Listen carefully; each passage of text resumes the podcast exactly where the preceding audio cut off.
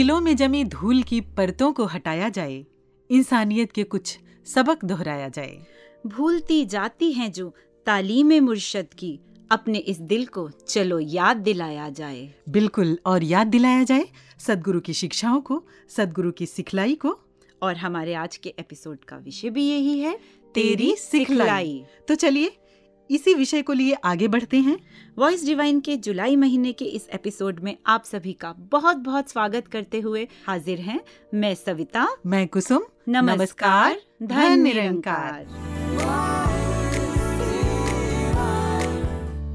जुलाई का महीना है सविता और इस महीने के आते ही जो एक बात जहन में सबसे पहले आती है वो ये कि एक लंबी छुट्टी के बाद बच्चों के स्कूल का खुलना।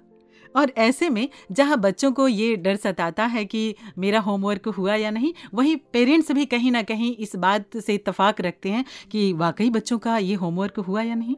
हाँ मगर ये डर उन बच्चों को नहीं लगता जिनका होमवर्क कंप्लीट होता है या जिनकी तैयारी पूरी होती है। हम्म। तैयारी यानी रिवीजन तो रिवीजन शब्द से याद आया अक्सर मन में ये ख्याल आ जाता था कि क्यों ये कहा जाता है कि रोज सत्संग में जाया करो ज्ञान ले लिया सेवा सत्संग सिमरन का पाठ पढ़ लिया। वही चीज़ें तो हैं जो रोज़ रोज़ रिपीट होती हैं। जी। जब एक बच्चा नया नया स्कूल जाना शुरू होता है तो टीचर उसको कॉपी में पहाड़ा लिख कर देती है। जी। तो ऐसा नहीं कि पहाड़ा लिख दिया तो घर जाकर याद कर ले या स्कूल में बैठकर पढ़ता रहे। टीचर क्या करती है? बुलवाती है। हम्म। एक बार नहीं दो बार नहीं कई बार ज़ोर ज़ोर से। दो एकम दो दो दूनी चार दो तिया छः।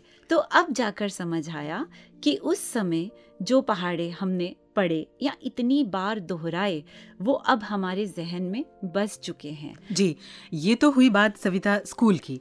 अगर हम इसे अपने आध्यात्मिक पहलू से जोड़कर देखें तो पाएँगे कि क्या हमें भी सदगुरु की ये सिखलाई, जो बार बार सदगुरु हमें दोहराते हैं, बताते हैं, सिखाते हैं, वो याद है? अगर नहीं तो हमें भी कहीं ना कहीं रिवीजन की ज़रूरत है। बिल्कुल।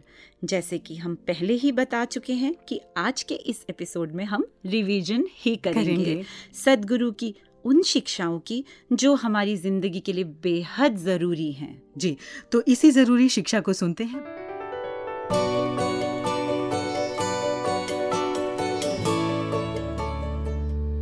बाबा एक वो चिड़िया का एग्ज़ाम्पल देते थे ना? कि वो आग लगी हुई थी और वो अपने पंख गीले करके आग बुझाने की कोशिश कर रही थी। तो सबने कहा कि एक छोटी सी चिड़िया क्या कर लेगी? तो उसने कहा कि एटलीस्ट मेरा नाम आग बुझाने वालों में आएगा, आग लगाने वालों में नहीं। आप सब महापुरुषों ने आग बुझाने का ही काम करना है। तो कुसुम, सदगुरु ने कितनी बड़ी ज़िम्मेदारी हम सभी को सौंपी है। और आग लगाना कितना आसान है। हम्म। सिर्फ़ एक तीली जलाने की ज़रूरत है लेकिन आग बुझाना उतना ही मुश्किल। अभी कुछ दिन पहले ही दिल्ली में किसी एक बिल्डिंग में आग लगी और सुनने को मिला दो या तीन घंटे फायर ब्रिगेड को लग गए उस आग को बुझाने में। और जो लोग पहाड़ों पर रहते हैं वो जानते हैं अगर कहीं जंगलों में आग लग जाए तो दिन नहीं घंटों नहीं महीनों भर वो आग जलती रहती है। और इसके बाद सविता जब वो आग बुझती है ना तो बहुत सारे निशान भी छोड़ जाती है। जी। और जहाँ तक आग की बात है आपने आग की बात की और अभी हमने सदगुरु माता जी के मुखारबिंद से भी सुना आग भी ना कई तरह की होती है। जी। हम अक्सर ज़ुबान को भी आग ही समझ लेते हैं। जब कोई गलत बोलता है कड़वा बोलता है अपशब्द बोलता है तो उसे कहते हैं ना आग उगलना। बिल्कुल। और अगर हम इस बात पर महाभारत का ज़िक्र करें कि जब द्रौपदी ने वो दो शब्द बोले थे है ना? इसी पर एक शायर ने कहा है कि ये जब्र भी देखा है तारीख की नज़रों ने। लम्हों ने खता की थी सदियों ने सजा पाई। वाह यहाँ कहना चाहूँगी कि ये जो शब्दों की आग है हम्म, हम्म, इसकी शुरुआत मन से होती है। कहीं ना कहीं ये मन के किसी कोने में सुलगना शुरू होती है। तो हम सभी सदगुरु के वो फायर ब्रिगेड हैं जो मन में छुपी आग को बुझाने का काम करते हैं। जी हाँ तभी तो किसी शायर ने ये भी कहा है कि वो दिलों में आग लगाएगा। मैं दिलों की आग बुझाऊँगा उसे अपने काम से काम है मुझे अपने काम से काम है। क्या खूब कहा है। तो सदगुरु बाबा जी की शिक्षाओं को दोहराते हैं। हरदेव बानी का ये शब्द सुनकर। ए मन मेरे भक्ति से ही। ए मन मेरे भक्ति से ही जीवन में रस आएगा। ए मन मेरे भक्ति से ही जीवन में रस आएगा। अगर नहीं है भक्ति तो फिर नीरस ही रह जाएगा। है मन मेरे, भक्ति से ही जीवन में रस आएगा। है मन मेरे, भक्ति से ही।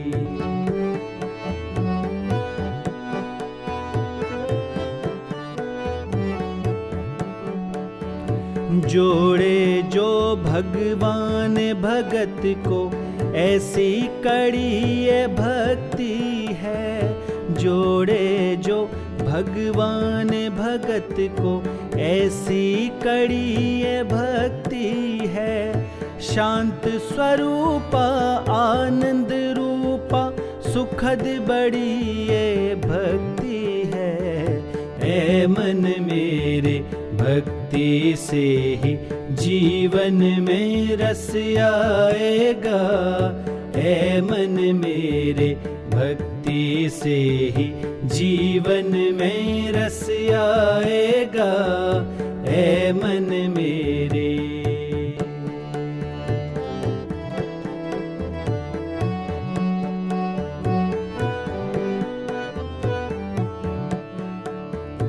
अगर मगर क्यों किंतु से तो? अगर मगर क्यों किंतु से तो? भक्ति ना कर पाएगा। अगर मगर क्यों किंतु से तो? भक्ति ना कर पाएगा। भक्ति सफल होगी तेरी जो पल पल शुक्र मनाएगा। है मन मेरे, भक्ति से ही जीवन में रस आएगा। है मन मेरे, भक्ति से ही जीवन में रस आएगा।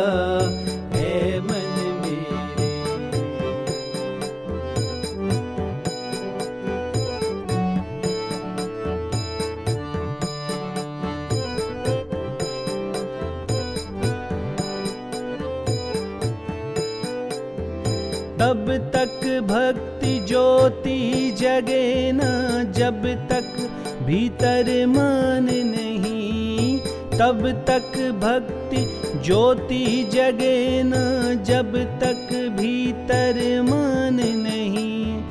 कहे हर देव की नम्र बनेगा तो भक्ति परवान है। ए मन मेरे, भक्ति से ही जीवन में रस आएगा, है मन मेरे भक्ति से ही जीवन में रस आएगा। अगर नहीं है भक्ति तो फिर नीरस ही रह जाएगा, हे मन मेरे भक्ति से ही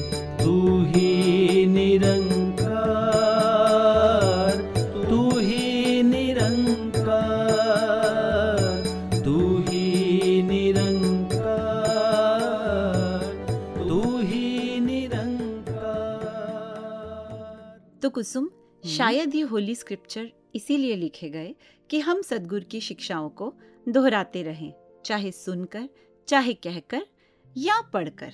जी हाँ बहुत ज़रूरी है। नहीं तो ये माया जिसे कहते हैं दुनियावी प्रभाव ये इतने स्ट्रांग हैं इतने पावरफुल हैं कि हमें कहीं ना कहीं असर कर ही जाते हैं। जानते हो सबसे जल्दी अगर हम कुछ भूलते हैं तो इस निरंकार को। और उसकी वजह भी है, क्योंकि इसी निरंकार ने इस दुनिया को भी बनाया है, इस नेचर को भी बनाया है और कहीं ना कहीं हम भी इस नेचर का हिस्सा हैं। अगर हम सदगुरु की सिखलाई को कहीं भूल रहे होते हैं तो इसके प्रभाव में बहुत जल्दी आ जाते हैं। सही कहा। तो चलो कुसुम, सुनते हैं। सदगुरु हमसे क्या कह रहे हैं?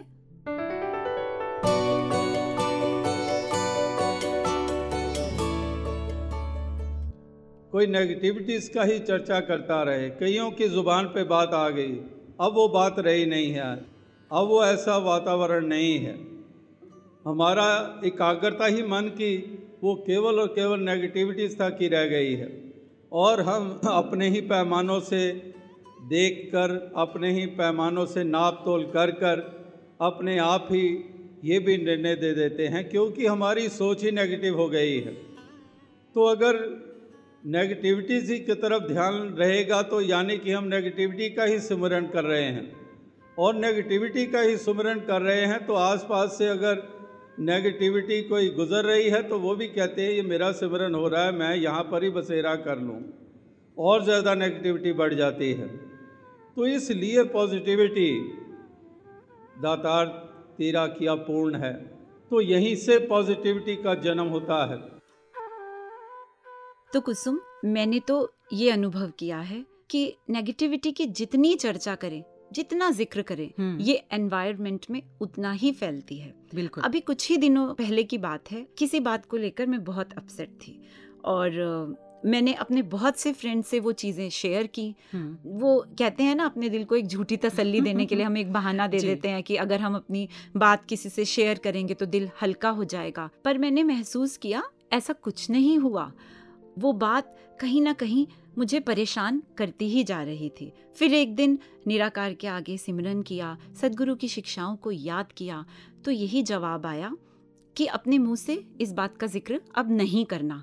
और कुछ ही दिनों में वो बात मेरे मुँह से निकलनी बंद क्या हुई, मेरे दिल और दिमाग से भी उतर गई। इसीलिए कोशिश करें, कहीं भी कुछ भी नेगेटिव देखने को, सुनने को मिलता है, उसे चर्चा का विषय ना बनाया करें। हाँ और अगर चर्चा का विषय बनाएँगे तो यही कहते हैं ना कि बात से बने बात तो फिर बात ही क्या है। जी जी। और उस बात के निराकरण के लिए हमें कहीं ना कहीं सदगुरु की शिक्षाओं का सहारा लेना चाहिए।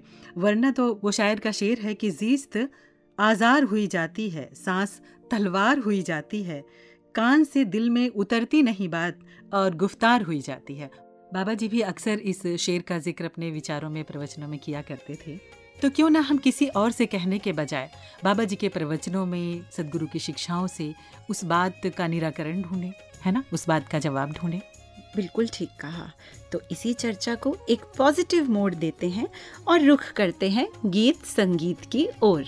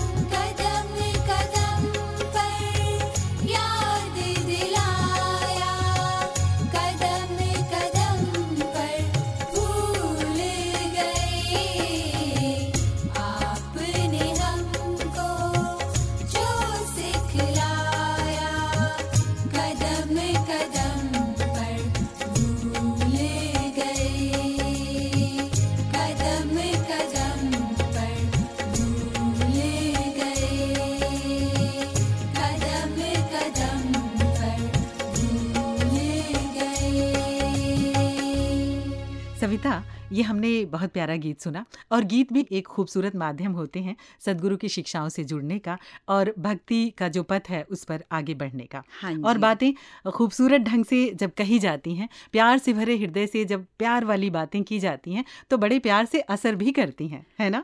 तो आज जब बात खूबसूरती की हुई तो हमारे साथ दो खूबसूरत मेहमान भी हैं जिनकी बातें खूबसूरत हैं जिनका दिल भी खूबसूरत है और जिनका जीवन उससे भी ज़्यादा खूबसूरत है। तो सबसे पहले हम अपने श्रोताओं को रूबरू कराते हैं आदरणीय राज मामी जी से जो किसी परिचय की मोहताज नहीं।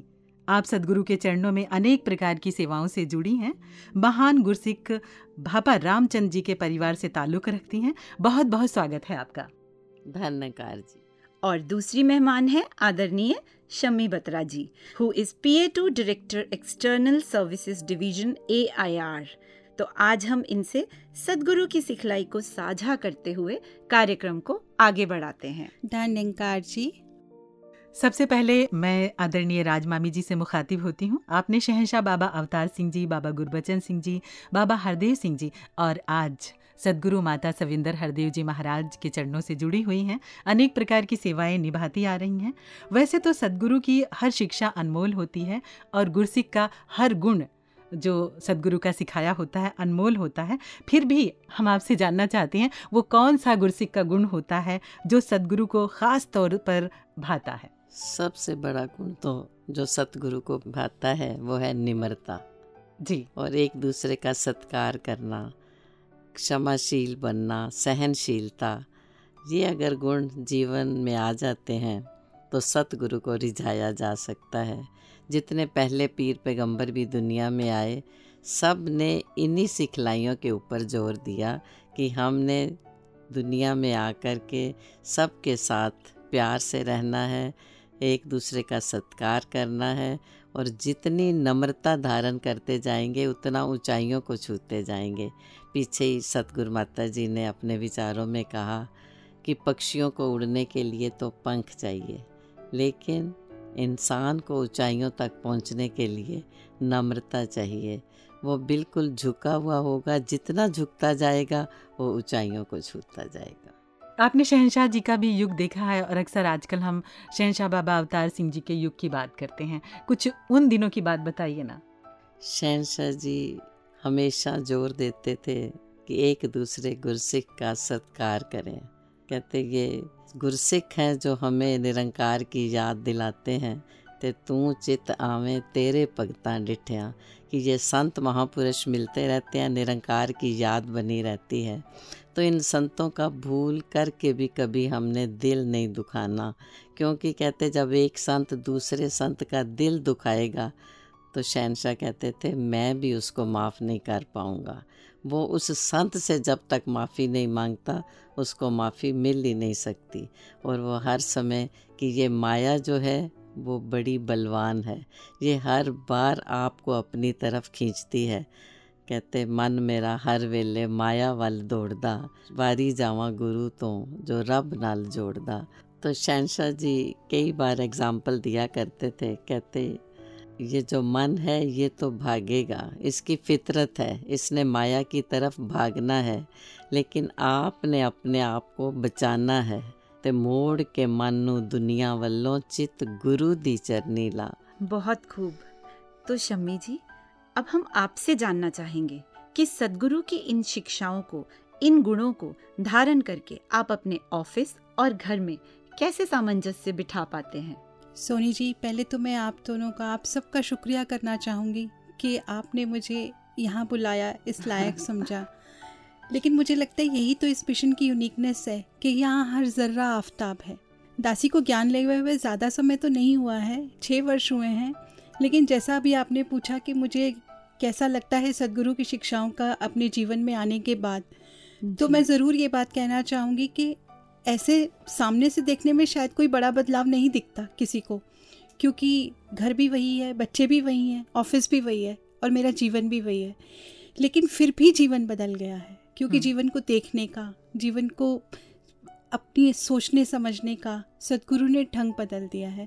वो जैसे हम एग्ज़ाम्पल भी सुनते हैं ना एक माता जी ट्रेन में जा रही थी और उन्होंने एक गठड़ी अपने सर पे रखी हुई थी। सबने उनको समझाया कि माता जी ये गाड़ी बोझ उठा लेगी आप अपना बोझ उठा के साइड में रख दो। लेकिन वो माता जी को लगता था कि नहीं ये गठड़ी उनकी है तो उनको ही बोझ उठाना चाहिए।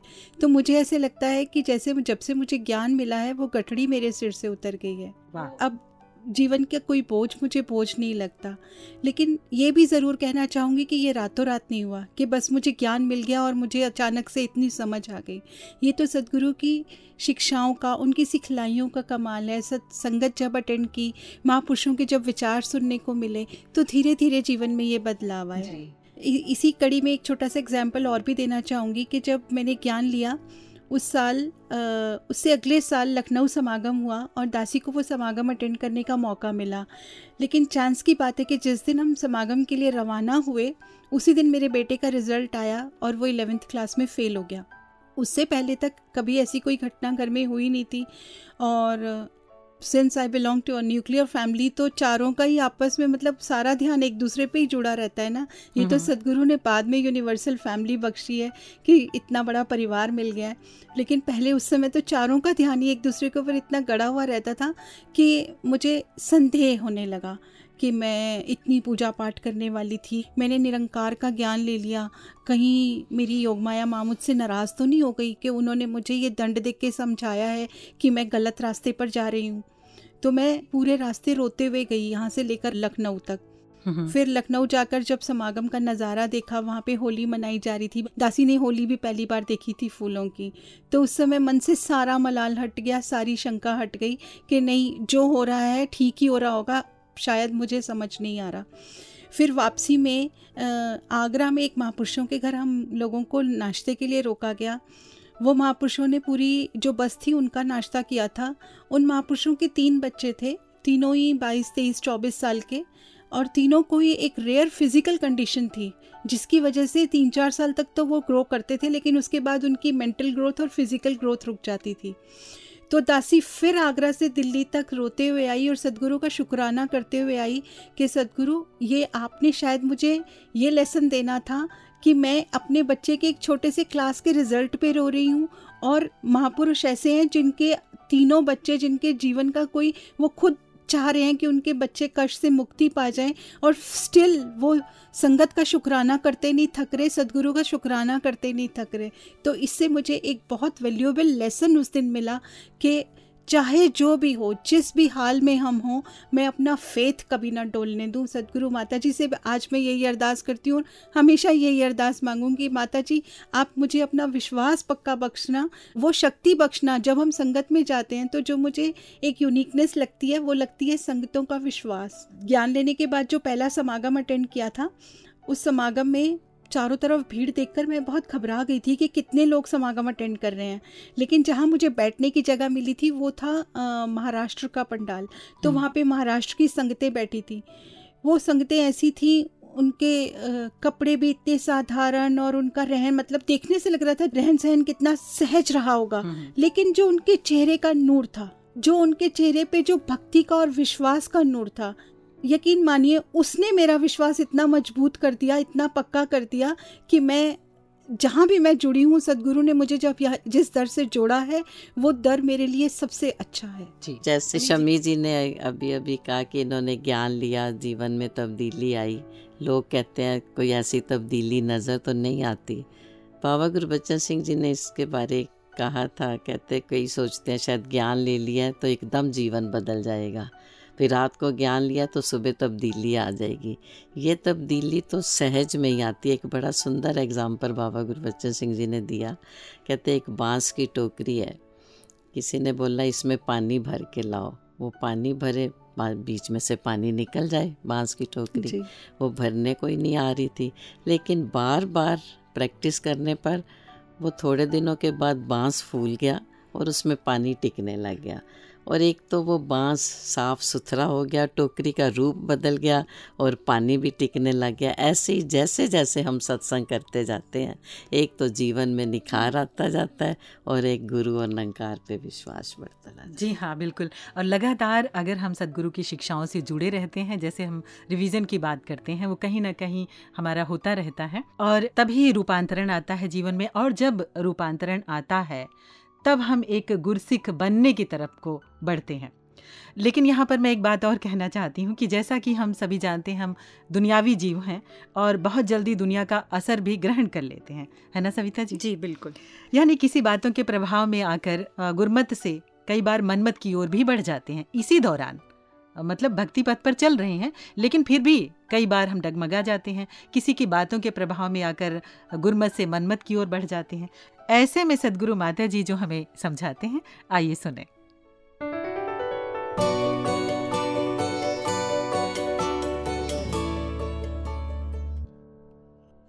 संगत जी, हम भी क्या उन पुरातन महापुरुषों की सिखलाइयों पे चल रहे हैं? या इधर उधर की बातों का असर ग्रहण करके हमारा विश्वास, हमारी भक्ति पल में डोल जाता है? पल में तोला पल में मासा। कहीं ऐसा विश्वास तो नहीं है हमारा लोगों की बातों में इधर उधर आके हम संगत से दूर हो जाएँ। साथ संगत जी लोगों का क्या कहना? हंसो तो वो कहते हैं हँसते क्यों हैं? रो तो बोलते हैं ये तो रोते ही रहते हैं। हमने ऐसी बातों में नहीं आना। तो मामी जी आप जी इस बारे में क्या कहना चाहेंगे? आज हम संसार के हालात देख ही रहे हैं। किस तरह का दौर चल रहा है? बाबा हरदेव सिंह जी महाराज ने एक बार अपने विचारों में कहा कि हमें दूसरों के घरों में झांकने की आदत है। देखते हैं, लेकिन उसका कोई हल नहीं निकालते कि कोई प्रॉब्लम है, उसको सॉल्व करना है। दूसरों की बातें सुनते हैं, क्या हो रहा है? बाबा जी ने कहा कि वो बातें सुने जो सुनने योग्य हैं।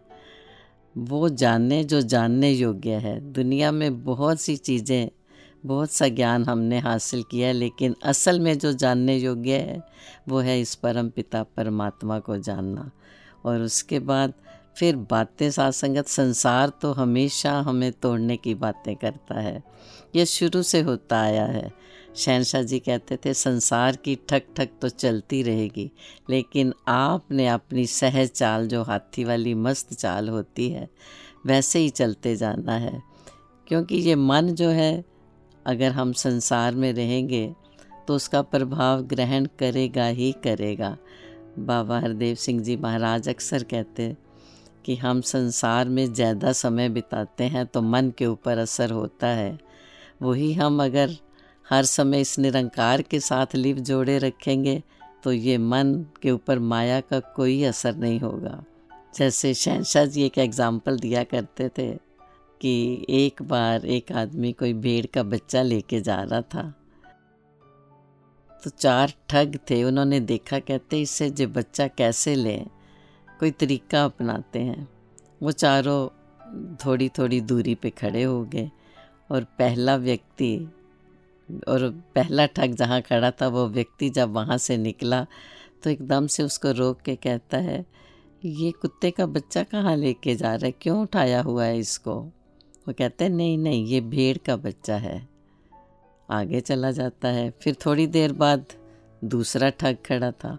फिर वो उसको कहता है, कहते, ये कुत्ते का बच्चा क्यों उठाया हुआ है तूने? कहता है, नहीं, ये भेड़ का बच्चा है। कुत्ते का बच्चा कहाँ है?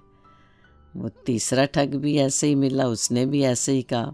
फिर चौथा ठग, जब उसने कहा तो वो व्यक्ति सचमुच ही सोचने लगा कहीं मैंने कुत्ते का बच्चा ही तो नहीं उठाया हुआ, ये कुत्ते का ही होगा। उसके मन के ऊपर उनकी बातों का असर हुआ, उसने उस भेड़ के बच्चे को वहीं छोड़ा और वो जो ठग थे उस बच्चे को उठा के ले गए। जब हम बार बार बार बार संसार की बातों की तरफ ध्यान देते हैं उसने ये कहा उसने वो कहा उन बातों को हम क्यों इतनी अहमियत देते हैं हमारे सतगुरु जो बात कह रहे हैं उस बात के ऊपर हमने सबसे ज़्यादा ध्यान देना है कि इस निरंकार के साथ हमेशा मन को जोड़ के रखें गुरु पे विश्वास रखें ਤੇ ਗਿਆਨ ਕਦੀ नहीं मन विच टिकदा जे गुर ते इतबार नहीं अगर हमारा विश्वास अपने सतगुरु पे ही नहीं है तो ये ज्ञान जो है, ये भी हमारे मन में कभी टिक नहीं सकता। सतगुरु बाबा अवतार सिंह जी महाराज कहा करते थे, आपको पूर्ण सतगुरु मिला है। आपको पूर्ण ज्ञान मिला है, कभी भी भुलेखे में ना पड़ जाना। कहते, कोई आके आपको कहना कि आसमान से अभी अभी कोई उतरा है, वो ये कर सकता है, वो कर सकता है। इधर आ जाओ। भूल करके भी, अपने गुरु को छोड़ करके ना जाना, आपको पूर्ण सतगुरु मिला है पूर्ण नंकार, जिसका वेदों ग्रंथों में ज़िक्र है इस परमात्मा का। जब पूर्ण ज्ञान मिला है तो फिर क्यों हमारे विश्वास डगमगा जाते हैं? हमने अपने सतगुरु पे पूर्ण विश्वास रखना है ये यहाँ कहते यहाँ वहाँ दोनों जहाँ का ये वकील है। ये हर समय इस जहान में भी हमारा रक्षक है और जब संसार छोड़ेंगे, उस समय भी ये रक्षक बना रहेगा। मेरा मानना ये है कि सतगुरु ने हमें सच्चे ज्ञान से जोड़ा है और इसका हम किसी और की बातों में आकर उसको हम संदेह की दृष्टि से नहीं देख सकते। इसे तो हर गुरसिख अपने आप ही परख सकता है, क्योंकि अगर मैं सच से जुड़ी हूँ, तभी तो मेरे अंदर उतनी आनंद की भावना है, जो जितना आनंद मैं अपने मन में महसूस कर रही हूँ, वो मैं तभी महसूस करती हूँ जब मैं इस सच से जुड़ी हूँ। सदगुरु ने हमें निरंकार से जोड़ा है, निरंकार का सच्चा ज्ञान दिया है। बस हमें इसी बात को अपने ध्यान में रखना है और इसी बात पर विश्वास करना है कि जो मेरे मन में आनंद भरा है, वो इस सच्चे ज्ञान की वजह से भरा है मेरे सदगुरु की कृपा से उसकी रहमत से भरा है। जी हाँ बहुत ही अडिग विश्वास से भरे हुए शब्द मामी जी के भी और शम्मी जी आपके भी। यही हमें विश्वास देते हैं हमारे सदगुरु के प्रति उनकी शिक्षाओं के प्रति। फिर भी आजकल मोबाइल फ़ोन्स का ज़माना है बड़े सारे मैसेजेस आते हैं बड़े अच्छे अच्छे अभी हाल ही में सुबह ही एक मैसेज आया जिसमें किस तरह से हमारी ज़िंदगी बदल जाती है किसी के कहने से। बड़ा अच्छा संदेश था उसको मैं रखना चाहूँगी आप सबके बीच। एक सहेली है, वो अपनी सहेली के घर जाती है और कहती है, जब तुम्हारा बच्चा हुआ था तो उस खुशी में तुम्हारे पति ने तुम्हें क्या तोहफा दिया? सहेली ने कहा, कुछ भी नहीं। उसने सवाल करते हुए पूछा, ये क्या अच्छी बात है? क्या उसकी नज़र में तुम्हारी कोई अहमियत नहीं? मतलब देखें कि किस तरह से एक सहेली का कहा हुआ जो शब्द है, वो असर करता है। लफ्ज़ों का ये जहरीला बम गिराकर वो सहेली दूसरी सहेली को अपनी फ़िक्र में छोड़कर चलती बनी। थोड़ी देर बाद शाम के वक्त उसका पति घर आया और पत्नी का मुँह लटका पाया। फिर दोनों में झगड़ा हुआ, एक दूसरे को लानते भेजी मारपीट हुई और आखिर में पति पत्नी में तलाक हो गया। और इसी तरह एक और घटना है। एक साहब थे, उन्होंने एक शख्स से कहा, जो अपने बेटे से अलग रहता था। आजकल जैसे होता है ना कि अगर माँ बाप बुज़ुर्ग हो गए हैं, बच्चा कहीं कमाने चला गया है, ज़रूरत भी है। तो वैसे अकेले रहते थे तो उनके दोस्त आते हैं, वो क्या कहते हैं, तुम्हारा बेटा तुमसे बहुत कम मिलने आता है। क्या उसे तुमसे मोहब्बत नहीं है? बाप ने कहा, मेरा बेटा ज़्यादा व्यस्त रहता है। उसका काम जो है वो बहुत सख्त है, टाइम बहुत कम मिल पाता है। उसके भी बीवी बच्चे हैं, उसे बहुत कम वक्त मिलता है। वो आदमी बोला, ये कोई बात हुई? तुमने उसे पाला पोसा, उसकी हर ख्वाहिश पूरी की। अब उसको बुढ़ापे में व्यस्तता की वजह से मिलने का वक्त भी नहीं मिलता। ये तो ना मिलने का बहाना है। वो कहकर तो चला गया। अब आगे पिता क्या करता है कि बेटे के प्रति उसके मन में शंका पैदा हो गई, दूरियाँ बनने लगी। वो सोचने लगा कि बेटे के पास सबके लिए वक्त है, मेरे लिए वक्त ही नहीं है। इसी तरह से कहते हैं ना कि हमारे जो बोले हुए शब्द हैं, वो किसी की ज़िंदगी को किस तरह से बदल देते हैं, तब्दील करते हैं, हमें पता ही नहीं चलता। और कहीं ना कहीं वो हम आग लगाने वाली बात कर रहे थे ना, यही तो होती हैं, वो आग लगाने वाली बातें। पर मेरा ये मानना है कुसुम जी कि जितनी गलती कहने वालों की होती है उससे कहीं ज़्यादा उनकी बातों में आने वालों की होती है। बिल्कुल। क्योंकि सदगुरु ने निराकार का ज्ञान देके हमें सबसे पहले सजग बनाया है। हम्म। तो जब भी कहीं भी कुछ इस तरीके की बात सुने तो कान के कच्चे ना बने ना बने। बल्कि उस बात को सोचें समझें परखें फिर कोई डिसीज़न लें। फिर भी मैं सविता यही कहना चाहूँगी कि गुरसिख यानी सीखने वाला है ना? वो सीखता रहता है और इस सीखने के दौरान कभी कभी वो कुछ भूलें भी कर जाता है और सदगुरु बख्शनहार होता है। वो जहाँ खुद माफ़ करता है अपने गुरसिख को वहीं गुरसिख को भी एक दूसरे को माफ़ करना भी सिखाता है। माफ़ी के बारे में सदगुरु बाबा जी क्या कहते हैं आइए उन्हीं के मुखारबिंद से सुन लेते हैं।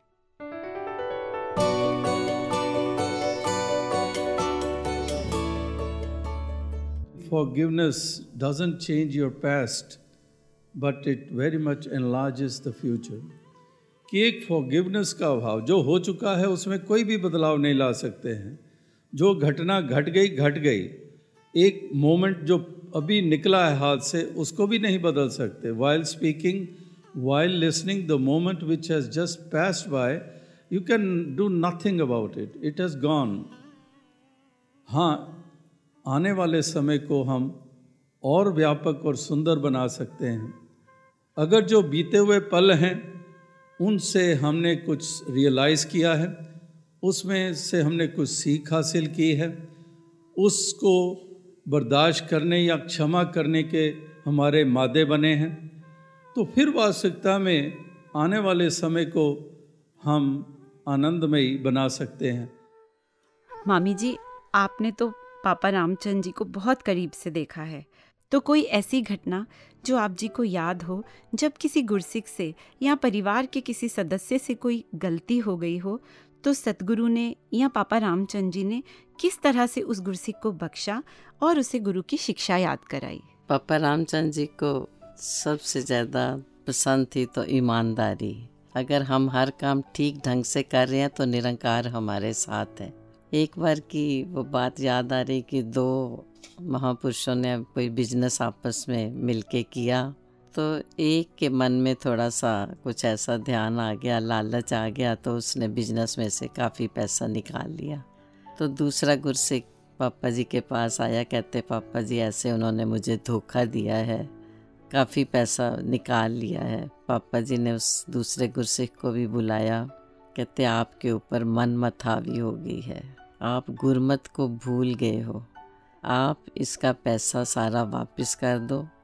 नहीं तो भवन के दरवाजे आपके लिए बंद हैं। जैसे माता पिता बच्चे को समझाते हैं कभी डांट के, कभी प्यार से कि ये ठीक रास्ते पे आ जाए। इसलिए उन्होंने ऐसे भाषा का प्रयोग किया कि अब भवन के दरवाजे आपके लिए बंद हैं। क्योंकि आप मनमत पे चल पड़े हो, गुरमत भूल गए हो। गुरमत तो ये कहती है कि निराकार मुझे हर पल देख रहा है तो मैंने किसी को कभी धोखा नहीं देना। तो वो गुरसिख एकदम से पापा जी के चरणों में गिर गया और माफ़ी मांगी। पापा जी, मैं सारे पैसे उसके वापस कर दूँगा। मेरे से गलती हो गई, आप मुझे बख्श दो। पापा जी ने एकदम से उसे गले लगा लिया और इतने खुश हुए कि उस गुरसिख ने माफ़ी मांग के फिर वो किस तरह से सही रास्ते पे चल पड़ा। ऐसे जो संत जन महापुरुष होते हैं, वो क्षमाशील होते हैं।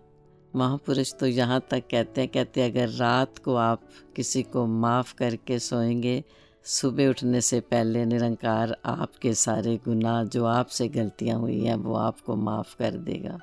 ऐसी एक बात बाबा गुरबचन सिंह जी के समय की ध्यान में आ रही है कि दो गुरसिख खड़े थे, एक दूसरे के चरणों में गिर गिर के माफ़ी मांग रहा था। बार बार माफ़ी मांगे, लेकिन दूसरा महापुरुष उसकी तरफ़ ध्यान ही नहीं दे रहा था। तो बाबा गुरबच्चन सिंह जी इस बात को देख रहे थे, दूर से खड़े। एकदम पास आ गए। कहते, किससे माफ़ी मांग रहे हो? इनके पास माफ़ी है ही नहीं, ये देंगे कहाँ से? तो हमने हर समय ये सिखलाई मन में बिठा के रखनी है कि किसी से भी, कभी भी कोई भी गलती हो सकती है। हमने उन गलतियों को उछालना नहीं।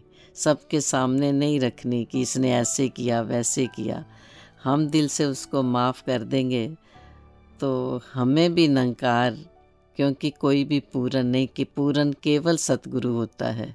गलतियाँ हर एक से होती रहती हैं तो निरंकार भी हमें माफ़ कर देगा। सही कह रहे हो मामी जी आप, हमारा तो जो मंगलाचरण है, वो ये कहता है कि तेरा रूप है ये संसार। तो जब ये सारा संसार ही इसका रूप है तो फिर हम किसकी गलती देख सकते हैं? जब हमने सबके अंदर इसको देखना है, निरंकार को देखना है, सदगुरु को देखना है तो फिर हमें किसी की भी गलती गलती ही नहीं लगेगी कि किसको कैसे पत्थर मारे, कौन पर आया है। शीश महल में एक एक चेहरा अपना लगता है। तो सारे ही अपने हैं। किसी की भी गलती हमको गलती लगेगी ही नहीं, ये सदगुरु ने हमें जो विशालता बख्श दी है, हमें ये हुनर बख्श दिया है कि हमें सबसे प्यार करना है हमें सबके अंदर सिर्फ़ सबकी अच्छाई को ही ग्रहण करना है। यहाँ ही मुझे विवेक शोक जी के पिताजी ने एक शेयर लिखा था कि खूबियाँ भी खामियाँ भी यूँ तो हैं हर शख्स में। लोग इस मजबून में कुछ फेल हैं कुछ पास हैं।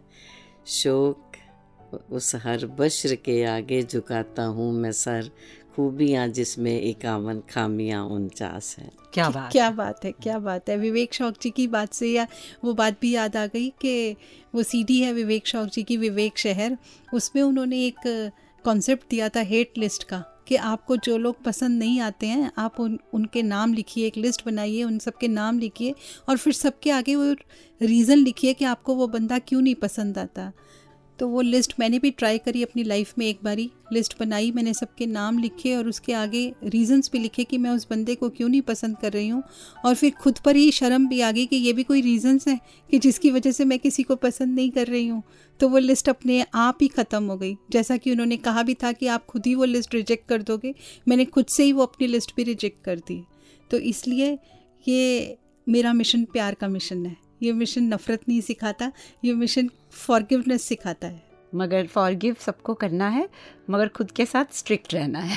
जी। शम्मी जी मामी जी आप यहाँ हमारे इस कार्यक्रम में आए और आपने सदगुरु की शिक्षाओं को हमें और हमारे श्रोताओं को बहुत अच्छे से अपने एक्सपीरियंस के द्वारा याद दिलाया। बहुत बहुत धन्यवाद आप दोनों का। आपका भी बहुत बहुत धन्यवाद।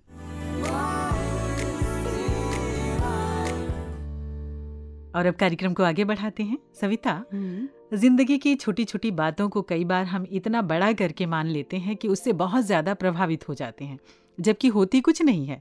लेकिन जब घट रही होती है तो हमारी पूरी ज़िंदगी उसी पर केंद्रित हो जाती है और हम बहुत बहुत ज़्यादा प्रभावित हो रहे होते हैं। हाँ तो यही तो हमारा अगला सेगमेंट है। Take it easy Voice Divine के श्रोताओं का टेक इट इजी सेक्शन में स्वागत है। दोस्तों, इस बार जिस विषय को, जिस कथा को हम आपके समक्ष लेकर के आ रहे हैं, वो सच्ची कथा है। और इसे शेयर किया है हमारे लिसनर भी और मिशन के विद्वान प्रचारक महात्मा राजन सचदेव जी यूएसए से। ये बात उन दिनों की है जब भोपाल के एक मुस्लिम विद्वान सैयद मजहर हुसैन बाबा गुरबचन सिंह जी महाराज से भेंट करने दिल्ली आए। सैयद साहब ने मिशन की विचारधारा सुनकर ब्रह्म ज्ञान प्राप्त कर लिया। तत्पश्चात बाबा जी से चाय पर मुलाकात करते हुए सैयद साहब ने कहा बाबा जी मैंने आपके द्वारा दिया जा रहा ज्ञान ले लिया है और समझ भी लिया है। यहाँ तक कि दिल की गहराई से इसे मान भी लिया है। इस ज्ञान से इस्लाम में बताए गए बेरंगे, बेरूपे, निराकार या अल्लाह पर मेरा विश्वास और पुख्ता हुआ है। पर इस्लाम के सिद्धांत मुझे किसी व्यक्ति की परस्तिश करने से, किसी को अपना गुरु मानने से मना करते हैं। मुझे आपके मिशन के सिद्धांत अच्छे लगे और मैं मिशन का हिस्सा भी बनना चाहता हूँ। परंतु मैं अपने मज़हब के सिद्धांत को भी नहीं छोड़ना चाहता। आप बताएँ, मैं क्या करूँ? मुझे इस धर्म संकट का समाधान दीजिए। बाबा गुरबचन सिंह जी महाराज ने सामने पड़े चाय के कप की ओर इशारा करते हुए सैयद साहब से कहा, सैयद साहब, आपके सामने ये चाय का कप है। आप चाय पियेंगे या कप? ज़ाहिर है, आप चाय पियेंगे। जैसे कि आप देख रहे हैं कि हमने आपको चाय परोसी, जिसके लिए कप का या किसी और पात्र का होना आवश्यक है। इसी प्रकार मैं तो केवल पात्र हूँ। ज़रिया हूँ, ज्ञान को आप तक पहुँचाने का। तो इसमें धर्म संकट कैसा? चाहे तो आप पी ही चुके हैं, बस उसका आनंद लीजिए। यानी इस पर ब्रह्म अल्लाह, खुदा, निराकार का ध्यान मन में बनाए रखिए। यही मेरी परस्तिश होगी, यही असली बंदगी होगी। सैयद साहब बाबा जी के मुखारविंद से आए इस दिव्य उत्तर को पाकर आनंद से मुस्कुराने लगे। तो दोस्तों, ये बात तो तय है। गुरु ज्ञान का नाम है। गुरु का शरीर केवल एक पात्र है और गुरु ने स्वयं हमें निराकार के साथ जोड़ा है। पर याद रहे, शरीर में गुरु का होना उतना ही ज़रूरी है जितना चाय के लिए कप का होना। तो अगली बार अगर कोई पूछे कि आपका गुरु से क्या संबंध है तो बाबा गुरबचन सिंह जी महाराज के इन वचनों से उसकी शंका का समाधान दें। ताकि वो भी चैन की सांस ले और आप भी। After all spirituality teaches us how to take life and its lesson easy so take it easy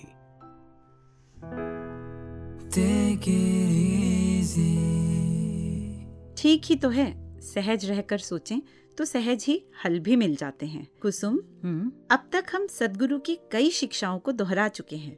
पर सबसे ज़्यादा सदगुरु ने ये चाहा कि हम मीठा और अच्छा बोलें। उन्हें हमेशा ये नागवार रहा कि उनके गुरसिक अब शब्द का इस्तेमाल करें या ऊँचा और कड़वा बोलकर दिलों को दुखाएँ। बिल्कुल सही सविता। बाबा जी के प्रवचनों में भी हम अक्सर सुनते थे और सुनते भी हैं। बाबा जी कहते थे कि यूँ तो बोलना हमें दो वर्ष में ही आ जाता है, लेकिन कब, कहाँ और क्या बोलना है, ये हम उम्र भर नहीं सीख पाते हैं। और किसी ने तो ये भी कहा है कि ज़ुबान वो ताला है जो जब खुलता है तब पता चलता है कि दुकान कोयले की है या सोने की। इसलिए हमें कितना सोच समझ के बोलने की ज़रूरत है। आइए हम बाबा जी के मुखारबिंद से सुनते हैं कि हमें किस तरह से बोलना चाहिए।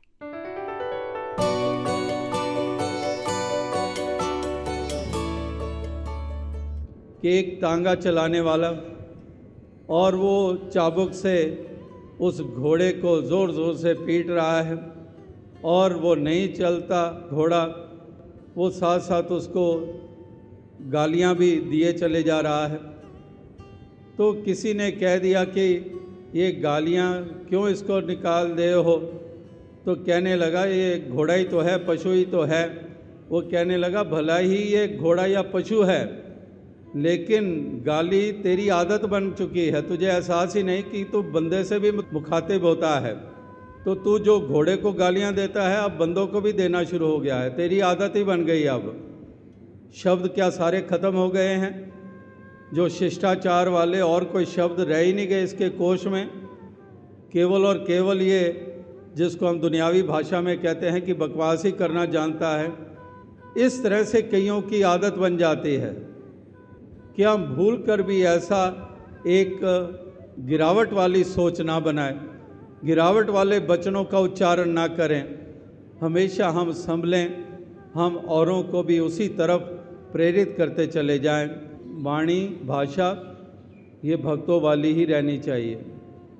ये संसार वाली भाषा नहीं इनको शोभा देती है। सदगुरु हमें बार बार अपने वचनों से, कर्मों से समझाते रहे।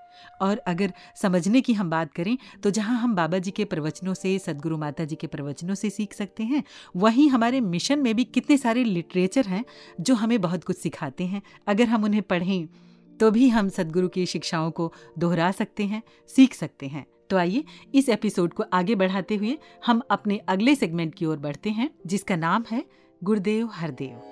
गुरुदेव हरदेव जैसे जैसे समय बीतता गया, गुरुदेव अपने प्रवचनों को सामयिक विषयों से हटाकर सार्वयोगीन विषयों पर अधिक केंद्रित करने लगे। निरंकारी भक्त शांतिपूर्वक मिशन के कार्यों में संलग्न दिखते थे, लेकिन कुछ संतों का आक्रोश अभी भी पूर्णतः शांत नहीं हो पाया था। यदा यदा कुछ सख्त बातें सुनने को भी मिल जाती थी। इसके बावजूद, गुरुदेव द्वारा निर्मित संयम के बाँध को किसी ने कभी भी ना तोड़ा। तभी सन 1980 का वार्षिक संत समागम आ गया। इस समागम को बाबा गुरुचंद सिंह जी महाराज के जीवन से प्रेरणा लेने के लिए श्रद्धांजलि समारोह के रूप में मनाया गया। इस समागम में देश विदेश से लाखों की संख्या में महापुरुष पधारे। इस श्रद्धांजलि समारोह का शांत वातावरण गुरुदेव की शिक्षाओं का सजीव रूप प्रस्तुत कर रहा था। भक्त वक्ताओं के विचारों में से आपकी, सबका भला मांगने तथा किसी का बुरा न चाहने की शिक्षा स्पष्ट झलक रही थी। श्रद्धांजलि समारोह के अंतिम दिन सदगुरुदेव ने अपने प्रवचन में संगतों का स्पष्ट दिशा निर्देशन करते हुए फरमाया, इस समारोह को हम श्रद्धांजलि समारोह के रूप में मना रहे हैं। दास समझता है कि हम श्रद्धांजलि तभी दे सकते हैं जब हम बाबा जी की सच्चाई की आवाज़ को जगह जगह पहुँचा दें। जहाँ जहाँ तक हम बाबा जी के आदेश, उपदेश पहुँचा पाएँगे, समझ लें वहाँ वहाँ बाबा गुरुवचन सिंह जी पहुँच गए। इन आदेशों, उपदेशों को अपने जीवन में अपनाना ही सच्ची श्रद्धांजलि है। जब से ये कांड हुआ तब से कई तरह की बातें सुनने को मिली। बदले की भावना के कुछ जज्बात भी सुनाई पड़े।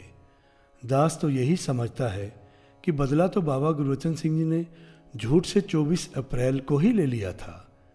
जितने भी महात्मा हुए, उन्होंने ऐसे ही बदला दिया। ईसा मसीह जी झूठ का मुँह हमेशा हमेशा के लिए काला करने के लिए सूली पर चढ़ गए। सात संगत, आज किसी से बदला लेने का नहीं बल्कि बाबा गुरुवचन सिंह जी के परोपकारों का बदला चुकाने का समय है। इसलिए हमने हर एक महापुरुष का आदर करना है सत्कार करना है ताकि हमारा ये लोक भी सुखी हो और परलोक भी। गुरुदेव हर देव। कुसुम हम्म। हर पैगंबर ने हर युग में एक ही शिक्षा दी एक ही सबक मगर ढंग अलग अलग। अगर हम सदगुरु बाबा हरदेव सिंह जी की बात करें तो उनके अथाह गुणों में से जो एक विशेष गुण था वो था उनका धैर्य उनकी सहनशीलता। बिल्कुल। 1980 की वो घटना कौन भूल सकता है जिसमें बाबा जी ने अपार धैर्य का परिचय देते हुए समझाया?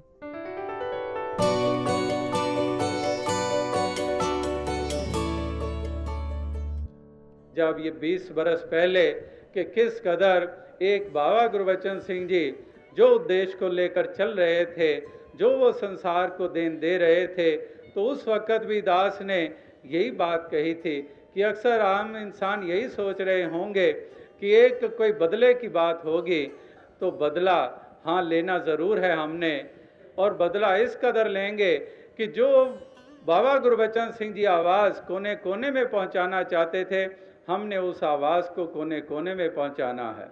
एक शरीर को आँच पहुँचा दी तो ये बदला क्या बदला हुआ? ये कोई बदला नहीं है। एक वास्तविकता में उसूलों को ज़िंदा रखना, यही वास्तविकता में इसी की महत्ता होती है। यूँ तो हम सदगुरु की शिक्षाओं की, गुरमत की बहुत सारी बातें करते हैं, लेकिन फिर भी क्योंकि हम दुनियावी जीव हैं और कहीं ना कहीं दुनिया से हर रूप में जुड़े ही रहते हैं तो हमारे मनों में किसी न किसी बात को लेकर प्रश्न भी उठते रहते हैं। बिल्कुल। हमारे श्रोताओं के भी बहुत सारे प्रश्न आते हैं जिसका जवाब हम अपने अगले सेगमेंट में सुन लेते हैं।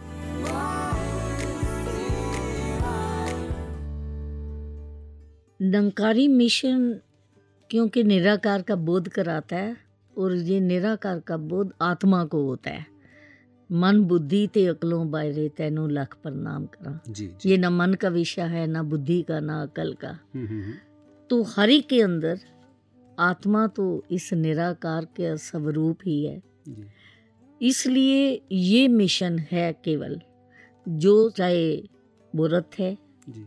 या पुरुष है सबके अंदर निराकार को देख के।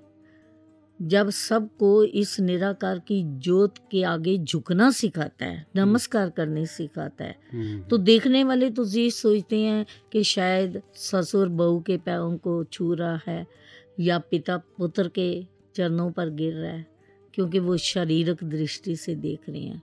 ये जो विजन है जो एक दूसरे में निराकार को देख के धनकार का मतलब यह ये निराकार तो धन है। हम्म, तो जब भी कोई सामने महापुरुष आता है जिसकी ज्योत जगी हुई है आत्मा की तो ये मिशन उसके सामने आते ही नतमस्तक होना सिखाता है। जी। तो पुरुष हो या स्त्री ये कहता है कि चाँद एक है उसका रिफ्लेक्शन घड़ों के रूप रंग आकार पर नहीं जाना। हम्म, हम्म, हम्म। घड़े में चंद्रमा एक है तो अक्स भी एक है भले वो दिखने में फ़र्क है। इसी तरह नर और नारी है। तो बाबा बूटा सिंह जी महाराज ने भी जब ज्ञान बांटा तो कोई फ़र्क नहीं रखा कि स्त्रियों को मैंने ज्ञान नहीं देना या इनको संगत में अलाउ नहीं करना बैठने के लिए हम्म, हम्म, हम्म। सत्संग में वो बराबर बैठते उसी तरह विचार वटांदरा होता सेवा सिमरन सत्संग जो मिशन के मौलिक सिद्धांत हैं उसमें भी उतना ही हिस्सा ये बहनें ले रही थी जितना कि महापुरुष ले रहे थे तो घरों में भी उन्होंने ये सत्कार करना सिखाया हम्म, हम्म, हम्म। कि अगर घर में भी हम नारी का सत्कार करेंगे तो हमारे घर स्वर्ग बन जाएँगे। तभी तो बाबा जी ने कहा कि स्वर्ग का नक्शा बन जाता है जिस घर भी बस जावे नाम। यानी नाम वाली दृष्टि मिल गई तो हमने बच्चे में भी इस अहंकार को देखा तो अपने आप घर एक आश्रम बन गया। तो ये जो समानता है इक्वलिटी है मिशन में बराबर की ज़िम्मेदारी है और परिवार से शुरू करनी है भक्ति। ये बाबा बूटा सिंह जी महाराज की देन है, जो आज हम देख रहे हैं कि बहनें कितनी कितनी जिम्मेदारियों को भी संभाल रही हैं। वॉइस डिवाइन का जुलाई महीने का एपिसोड सुन रहे हैं आप। और अ, हम इसको अंतिम दौर कह सकते हैं इस एपिसोड का है ना सविता? जी। अब हम चलते चलते अंतिम दौर तक पहुँच चुके हैं। बहुत सारी बातें हमने सदगुरु की शिक्षाओं की की गुरसिक के गुणों की की और इन्हीं दिव्य गुणों को आगे आज बढ़ा रहे हैं सदगुरु माता सविंदर हरदेव जी महाराज। हमें दुनियावी प्रभाव को ना ग्रहण करते हुए किस तरह से प्रेम पूर्वक मिलवर्तन से जीना है किस तरह से प्यार के भाव को आगे बढ़ाना है भक्ति पथ पर चलना है, यही प्रेरणा दे रही हैं सदगुरु माता जी आइए सुने।